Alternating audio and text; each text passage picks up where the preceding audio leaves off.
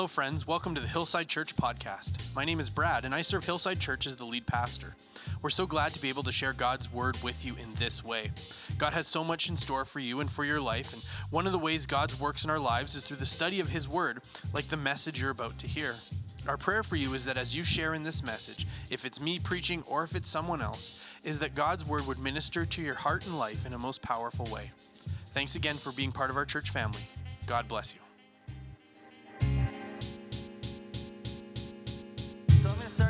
Today by telling you a story, a story that I know very well. Um, it's the story of a young man who lived a long time ago in a, just a faraway place. Uh, story, he goes on an adventure and he realizes that after his adventure that he, he's not quite qualified to do what he, he feels like he needs to do. So he needs some training. So he goes and, and he seeks a teacher. So he travels uh, a great distance um, to this place, and it's not a very inviting place. It's dank, it's musty, it's kind of gross looking. Um, but he finds his teacher there. Uh, and his teacher is this very small green person who is kind of weird and eccentric. All right, maybe this will be easier if I drop the facade. In Empire Strikes Back, you know, it wouldn't be me if it didn't have a Star Wars reference in my sermon.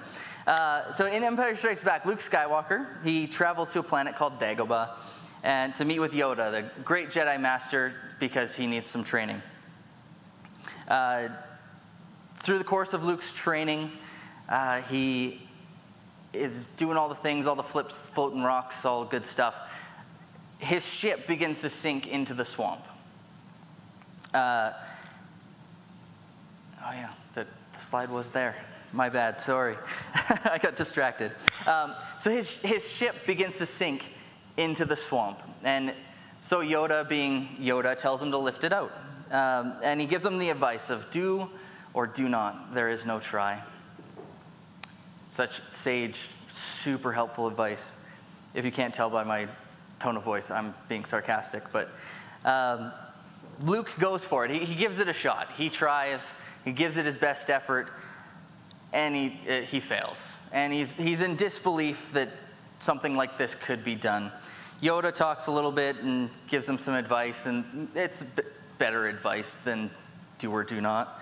Um, but then Yoda goes and he demonstrates that it can be done. He lifts the ship out of the swamp using the Force. And aghast, Luke says to Yoda, he says, I don't believe it. And Yoda responds with, That is why you fail. Not the most encouraging story to start with, but I promise it'll tie in. Today we're going to talk about something that doesn't often get talked about as Christians because it makes us a little uncomfortable, and I'm okay with making you uncomfortable, so we're going to go there today. Uh, we're going to talk about doubt. Doubt can be such a scary word sometimes because the Bible gives a pretty clear picture that we're supposed to have faith. We are called to be a people of faith, to be a people who have faith and, and walk and live it out. The only time generally in Scripture that we see people who have doubt are people who are being reprimanded because they don't have enough faith. Um, like Jesus saying to his disciples, Why do you doubt? Um, over and over, there's, there's times where people get reprimanded because of their doubt.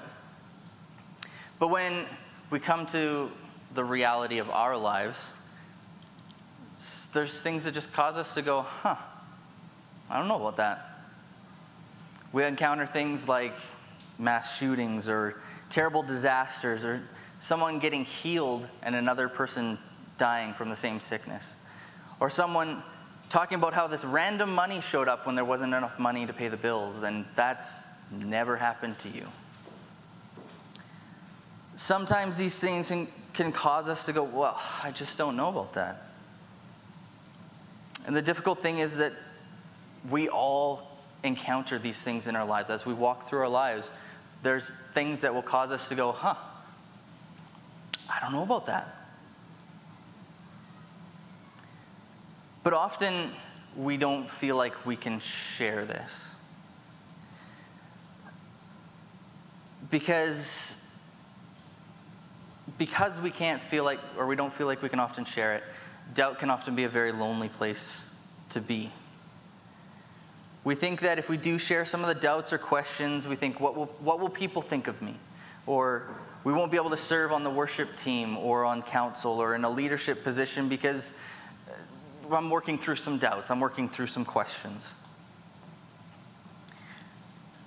We feel like people are going to respond to us like Yoda did to Luke and say, when we say, I, I don't know, I don't, I don't know if I believe that. And that is why you fail and just get, get kicked out. So many times, doubt is viewed as this confession of failure that, that we have failed.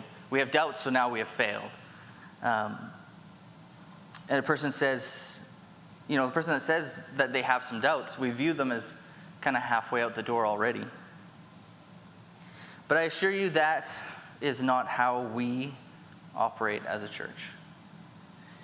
We understand the reality of experience is a lot less cut and dry. This one hair is just giving, giving me the rounds today.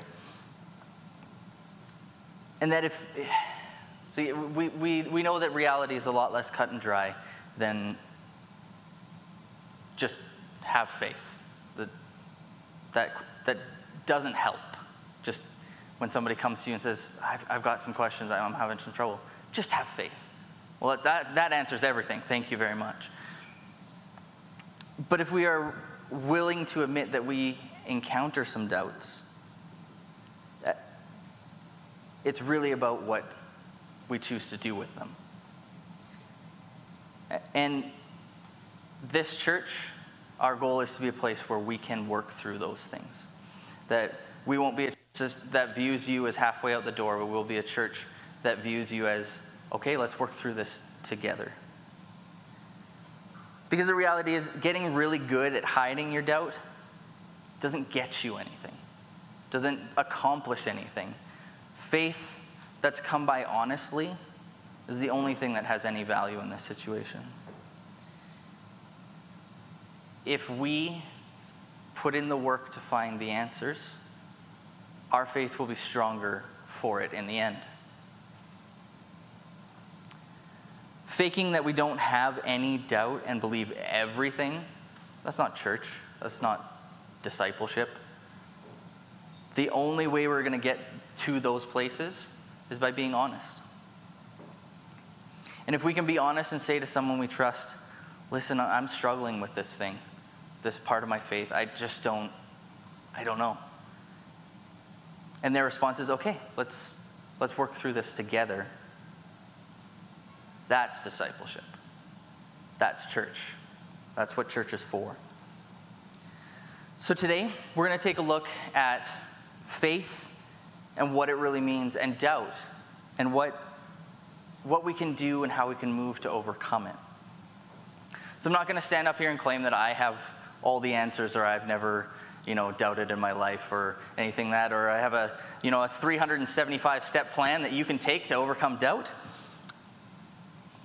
it's, it's not going to happen. That's not the way it works.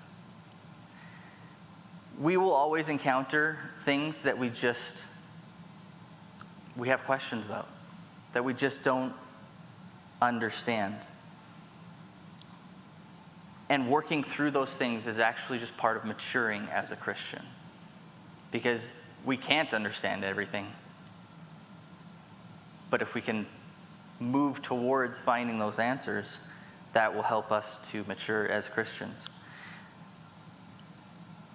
We can read passages like Hebrews 11, where it lists the, it's called the Hall of Faith, where people by faith did this and by faith did that. Um, and all these people did these great and wonderful things for God. They, quite frankly, I, I don't, they blow my mind that these people could do these things.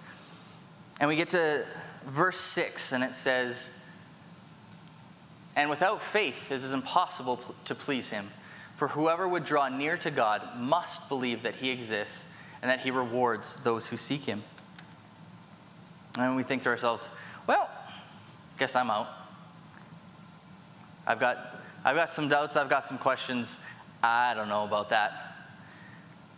So before we take a look at Judges 6, we'll get there eventually, I said, um, we need to kind of gain an understanding of what the Bible means when it talks about faith. Something we have to understand is biblical faith is not the absence of any kind of doubt.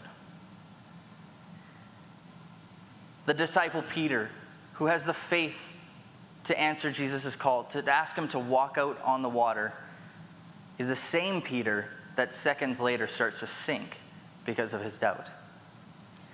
Or the disciple Thomas, who saw Jesus do incredible things, would only believe that Jesus had risen from the dead if he saw the physical wounds that Jesus had. We can sometimes convince ourselves that in our minds our faith is as only as strong as we are certain about it. So people think, ah, I've got questions, I guess I can't, I have small faith or I can't believe. We, but really, we save the safe parts of our lives for church. And the dangerous parts, our struggles, our wanderings, our doubts, our sin, those seemingly need to be left in the parking lot. But that's because we as people, we want certainty. That's not faith. The biblical concept of faith has nothing to do with how certain you are. It's actually about how committed you are. It's the same chapter as we just read, Hebrews 13:1 says, "Now faith is the assurance of things hoped for and the convictions of things not seen." What it doesn't say is faith is certainty. It says that faith is the assurance of hope and the conviction to believe in stuff that we can't see. Faith in the Bible is actually a covenantal term. So, a covenant is an agreement between two parties, and they, they agree to do their part. So, in the Old Testament, God had a covenant with the people of Israel, and God said, If you do these things, I will bless you. Most often, the people of Israel did not do these things, and so they got the curse part of the covenant promise. And we don't want to be there. But uh, the biblical concept of, of faith talks about this covenantal commitment, this covenantal relationship. It's about committing to a course of action or way of life in the face of uncertainty. It's about being faithful in the times that we don't see or feel anything. It's every night that I put uh, my son Levi to sleep. He wants us to sing a list of songs, and we go through the songs. Some of them are worship songs, some of them are ABCs. Um, he likes it, helps him fall asleep. It's a good time. Uh, one of the songs that he loves to sing is, is Waymaker. And in the bridge of Waymaker, it says, Even when I don't see it, you're working. And even when I don't feel it, you're working. You never stop. You never stop working. That's the conviction that I want him to have and that I myself want to have.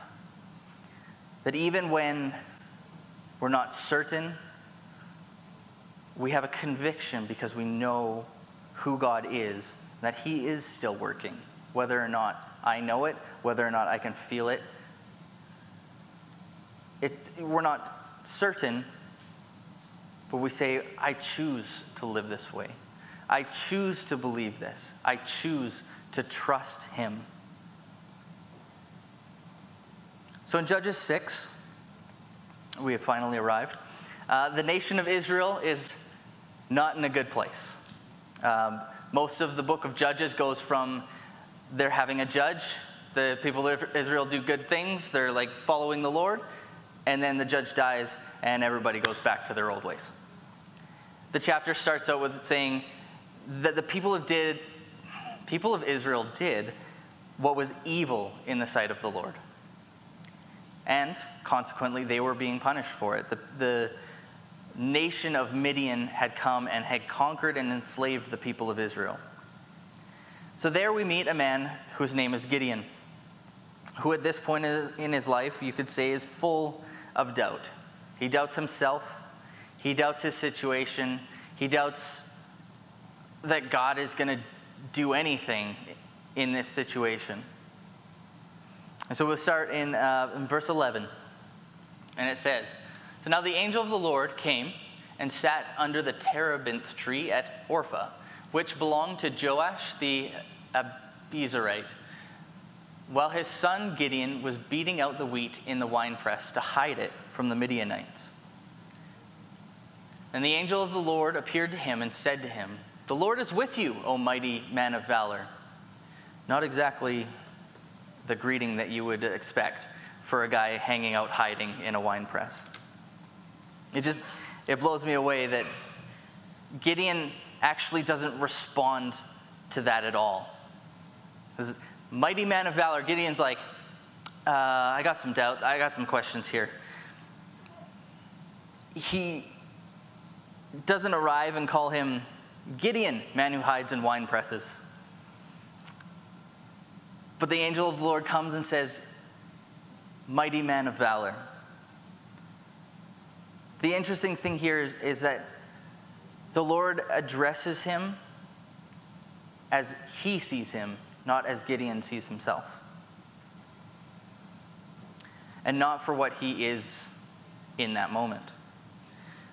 How often do we see our situations or the worst parts of us, and that becomes who we are? Or that becomes how we think that God thinks of us. Is, oh, oh, Matt, the man who can't make any decisions. Or, oh, whoever who has doubts and questions. Or whoever who's, who's secretly sinning. Or whoever who withholds his, his faith because he's really just not sure. That's not it at all. That is not how God thinks of us. That is not how God addresses us. Because he is a God who gives us a future and a hope. And He has plans for us to live out regardless of where we are now. He has plans for us to do.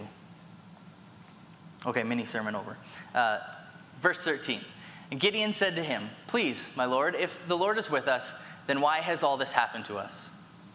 See, his response is, he, he doesn't even address that you called him mighty man of valor. He's like, No, no, that's, that's not it. I got some questions. And where are all his wonderful deeds that our fathers recounted to us, saying, Did not the Lord bring us up from Egypt? But now the Lord has forsaken us and given us into the hand of Midian. So Gideon is so focused on his situation, his questions, and his doubts that he doesn't even acknowledge what the angel called him. And I, I find this quite absurd that if the angel came to me and said, Hey, Matt, mighty man of valor. I'd be like, Hang on a sec. What did you say? You, okay. Especially if I was hiding in a wine press. Um, that's just my reaction, I suppose. Um, but Gideon immediately goes into voicing his questions and his doubts about the fact that, of what the angel said, even just that the Lord is with you. Gideon's like, well, I don't know. It doesn't seem like the Lord is with us. We're, we're enslaved to these people. I'm hiding in a wine press to, just to save our wheat. It doesn't really seem like he's with us. Gideon is not convinced in any way of what this, this angel has come to tell him. In verse 14, it says, And the Lord turned to him and said, Go in this might of yours and save Israel from the hand of Midian. Do I not send you? And he said to him, Please, Lord, how can I save Israel? Behold, my clan is the weakest in Manasseh, and I am the least in my father's house. If you didn't know, Manasseh was one of the smaller tribes in the, in the nation of Israel, um, and they, so there wasn't a lot of them in the first place. Uh, but God's like, you know, I know, I know you're in a bad place, but we're going to move past that, and we're going to get to the point of where I'm leading you in this moment. He says, I'm going to tell you what I'm going to do. And once again, Gideon responds with his doubts and he says, I, I don't know, I'm, I'm the least of the least here, God. Like, do you, do you understand who you're talking to? It doesn't even cross his mind that Gideon is going to, or God is going to use Gideon to free the entire nation. He doesn't even think that's possible in the state that he's in. Uh, when I was uh, 14 or so, I was at a, a, a camp called Power Zone. Um, and Zach's probably the only remnants of, of, Power Zone that, that can be remembered. Uh, but I was sitting there in, in our service, and the, the speaker was talking about, you know, God's got plans for you. God's, you know, He's called, I, I can feel that God's called certain people here to ministry. And so He's like, and I think you should come up to the front, and we're going to pray for you guys that feel called to ministry. Um, and so a few, a few of the kids started filtering up, and I was like, cool, good for you guys, that's awesome. And God's like, no, no, you, you go up there. This is the one time, I think, in my life that God has really been like audibly speaking to me. And my response was, no, I think, God, you've got the microphone pointed the wrong direction. It's probably Him. Um, it's not me. Um, but no, God, God pressed and He said, no, it's, it's you. You need to go up there. Um, it, was, it was a in my head, it was a very long conversation. Probably happened in like a tenth of a second. Um, but God's like, go up there. He's like, go. And so for me, I was in a place in my life where I, I couldn't see that happening. I was like, I'm 14. I have no idea. I mean, I, I believe, I think, I don't know what's all going on. And if anybody, I'm sure a few people actually knew me at 14, they probably wouldn't have thought, hey, that guy's cut out for ministry at, at 14 years old. Um, but, it, but Gideon could not see past the fact that of where he was. He could not see that God could do great things, that the things that he recounted in his first response of leading the nation of Israel out of Egypt, um, crossing the Red Sea, all these things, those things could happen to Gideon. Those things could happen in his life. And he just couldn't see past it. Um, all he could see were the things in the way to get there, all the roadblocks, and he didn't really see that God was going to make a way past it. So he continues in uh, verse 16. God addresses him again. And he says, And the Lord said to him, I will be with you, and you shall strike the Midians as one man. And he said to him, Now if I have found favor in your eyes, then show me a sign that it is you who speak with me. So please do not depart until I come to you and bring you out and present my present and set it before you. And he said, I will stay till you return. So twice, God's like, Gideon, you're missing the point. I'm going to say it again. I'm going to say I'm going to use you. I'm, I'm saying that I'm going to use you. Listen, I'm saying I'm going to use you. Gideon's like, okay, maybe. Let, let me go. Let me go prep some food. He, he goes and he, he, makes, he makes some food and, and brings it before the Lord again and, and sets it before him um, because he's like, I don't know, maybe, that, maybe this is sinking in, but I need, I need assurance. And so he, he, he puts the food before the Lord, and from the rock, God, he consumes it. It's gone. Gideon's like, oh, maybe, maybe there's progress here. Because in verse 22, he, it says, and then Gideon perceived that he was the angel of the Lord. I mean, newsflash, he's been telling you that the whole time. And Gideon said, Alas, O Lord God, for now I have seen the angel of the Lord face to face. Now he's remembering that in the Torah, the first five books of the, the, the New, the Old Testament, sorry, um, God says that no one can see me face to face; they will die just because of who I am. Um, and Gideon's like, "Oh crap, I, am I'm, I'm gonna, I'm gonna die. This is, this is it. I'm gonna die." Uh, but God responds, "Peace to you." Do not fear, you shall not die. It reassures him. So, going from this place, um, Gideon begins to do some pretty amazing things. Not without the need for more reassurance with the, the fleece and the, the water and the dew and that kind of thing. He, he still, ha- still doesn't have that confidence, but he moves toward that place. But the things that he does all stem from this moment that God shared with him who he actually was and what he was going to do through Gideon. God calls Gideon a mighty man of valor and one who will save his people. All of these things about Gideon were true, but Gideon's doubts were blinding him to that fact. Through coming to this realization and overcoming those doubts with God's help, he does amazing things. But it's a process that Gideon had to walk through. It wasn't just, boom, now Gideon's ready to lead an army and fight off the whole Midians by himself. He still walked through a process of discovering that these things that God told him were true. But through coming to this realization, through working through that, overcoming the doubts, God does these amazing things. And sometimes in our lives, the doubts, the questions that we have can blind us to what God is actually saying to us. We allow them to speak louder than our faith, louder than the truth of Scripture, and louder than the voice of God Himself. It's not denying that doubts exist. Gideon truly voiced his.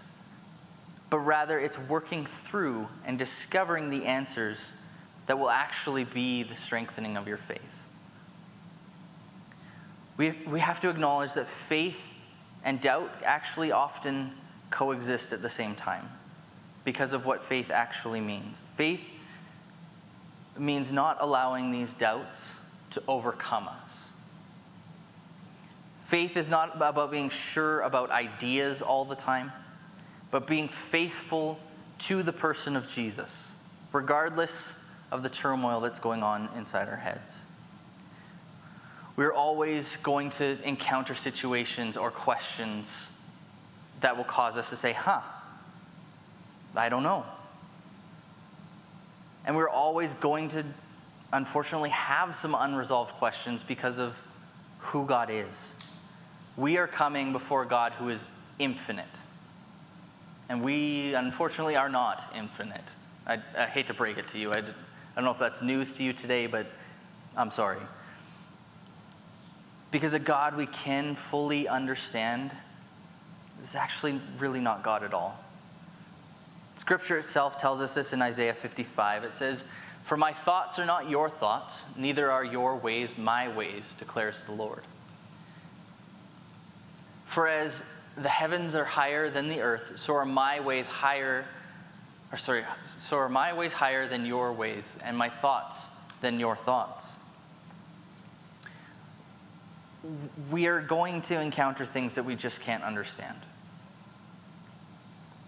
But because of, oh, no, I jumped to the wrong spot, sorry. We're, yeah, we're going to encounter things that we just can't understand. So faith cannot be utter certainty or full understanding. Faith is trust, faith is commitment. God didn't directly address all of Gideon's issues in that moment, but he did speak the truth about who Gideon was. And that truth about Gideon showed itself to be more powerful than the doubts, more powerful than the questions. Having questions doesn't mean you don't have faith, but you do have to put in the effort to resolve it. Because there are answers to the most common questions that we have, and truth is more powerful than doubt.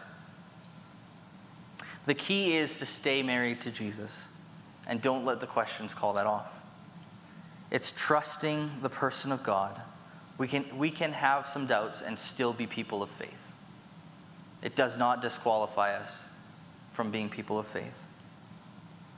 It's the cry of the man who brought his son to Jesus to be healed. In Mark chapter 9, it says, I believe, help my unbelief. That can become our prayer. That can become our desire is I believe, help my unbelief. I need to see it. I need to have a moment with you, God. Uh, one of my favorite singers, his name is Ben Rector, he puts it like this He says, I've got these doubts and I've got these questions, things I don't understand, but I bet you'll sort them out. In that, he expresses both the fact that he's got some doubts, but he also expresses faith and trust. Those two things can coexist at the same time. I, I don't have all the answers, but I know you do, and you'll sort it out, God. The thing for us is not allowing our doubts to be louder than God's voice. So I wanted to leave, with you, leave you with a couple of things that could prove helpful as you work through any doubts or questions or things that you're, you're, you might be dealing with. Um, now, I'm not trying to patronize you, but these might sound very similar to things that you've heard before. They're not new, they're not groundbreakingly revolutionary, but they're right and they're good. And sometimes, often, I know I do, we as people, we need reminders. We need to be reminded of the truth of things, reminded of the things we need to do in order to have this relationship that we've been given with God. So the first one, go to Scripture. God has given us this wonderful tool to be able to find the answers for the things that we encounter, to be given faith when the doubt is loud. The big thing for us, and for my encouragement here this morning, is to not just go there when you have an issue, because that's not really helpful. You might be having an issue because you weren't there in the first place.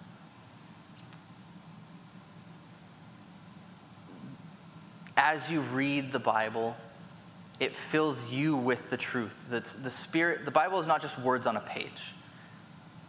The Holy Spirit can show us things from those those words that we would not have gotten if they were just words on a page. We can't just pick and choose what we want to hear and what we want to, to find in Scripture. We need to understand the context. We need to read our Bibles and study them. We need to do the work so that when we encounter the, the issues, we can say, no, no, God said this in Scripture, and this combats this doubt that I have, and I know this is true. Read it, study it, not just occasionally. Leads into the second thing spend more time with Jesus. Through prayer, through worship, encounter Jesus. Seek him, and you will find him, scripture says. Knock and he knocks. He's looking for us. He's knocking at our door. Are you going to open the door to, to hear his voice? He can be louder than any issues that we have. But we've got to spend that time. We've got to know who He is if we're going to be encouraged by His words. A lot of people's doubts can come from not having experienced God. We can believe in our heads all sorts of things, but He doesn't feel real. You know, it's good for me to know that God so loved the world that He gave His only Son truth that's not taken to my heart is just words. That they don't have an impact. What will impact me is when i i put myself into those words when i can see hear and sense that jesus is speaking those words to me with my name on it all of the things that he says in his word. He says it to me personally. He says for god so loved roy that he gave his only son for God so loved Bright that he gave his only son, it becomes personal. It becomes more than just words. It moves from knowledge that so many people have. So many people in the world know those verses, but do nothing with them. It doesn't have any impact upon them. It can go from just words to something that has a, a deeply significant personal impact in our lives. And the last thing I'll leave you with is find someone in your life who you can trust. Maybe who's more experienced in their Christian walk with you, or maybe just somebody who's more experienced in this situation that you're dealing with in your life. Share your struggles, share where you're at, and work together to see the truth that God is telling you rather than what the doubts are, because so often we can get stuck in our own heads and we can rattle around this thing, and this thing becomes bigger than it actually was because we haven't said it out loud and we haven't heard somebody say, Well, how, did you think about this? Well, what about this verse here that speaks directly to what you're, you're dealing with? And it's, Oh, I'd never thought of that. Not that it just suddenly everything's gone. But it's okay, this is an encouragement, an encouraging moment for me to now walk this out. An experience, I kind of alluded to it, doesn't necessarily mean age. It can mean age. But experience can be a peer who's walked through that same thing that you have, or that you are, are dealing with and that you are struggling to understand. If you're struggling with God's goodness, find someone who has gone through a situation that was not good and had to reconcile that fact with their faith. It's only one example, but there's so many things that other people have already walked through, and we can learn from them and we can be encouraged by them and say, they can come to us and say, Hey, how are you doing with that? Like, I, I want to encourage you, I want to build you up. So, how are you doing with this? You're, you're struggling about God's goodness. And you can work through it together because two are better than one. And those of us who have been through those times where we've had to question and had to reconcile, be a help to those around you who are struggling. Don't respond when someone says, oh, Man, I've got, a, I've got some questions, I've got some doubts. Be like, eh, Okay, see you later. Be like, No, no let's, let's try, let's work through this together. Let's find the answer in Scripture that it talks about. Um, 2 Corinthians 1 3 and 4 says this. Says, jumped way ahead. Uh, blessed be the God and Father of our Lord Jesus Christ, the Father of mercies and the God of all comfort, who comforts us in all our affliction, so that we may be able to comfort those who are in any affliction with the comfort with which we ourselves are comforted by God. When we've been through something and we have found our faith to be stronger in the end, Let's bring other people along with us. Bring people who, who are struggling to get through those situations and, bring them to say, Here, this is what helped me get through this. I encourage you with this. And let's work through this together. Let's find that answer together. So, hopefully, these a uh, few reminders of things that we can do to build our faith and be encouraged uh, are something that you can take with you that you, so, so that you can hear the truth louder than the doubt. My prayer for you today is found in Jude, uh, Jude 24 and 25, and it says this. It says, Now to him who is able to keep you from stumbling and present you blameless before the presence of his glory with great joy,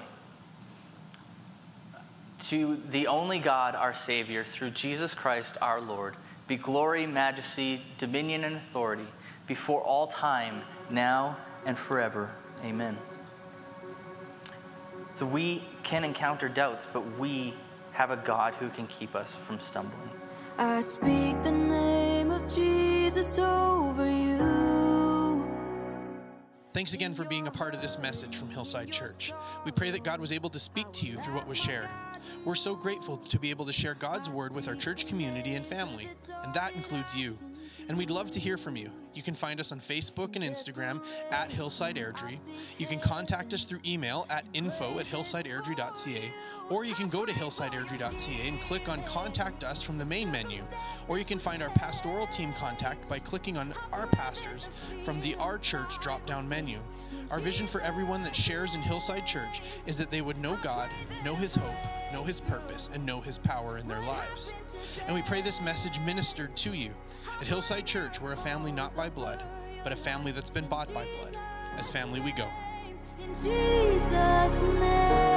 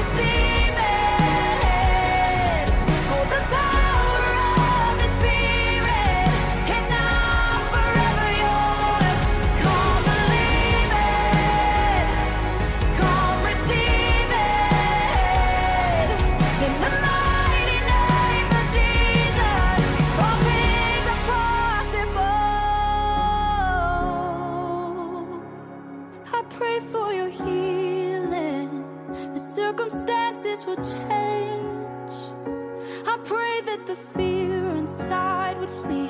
In Jesus'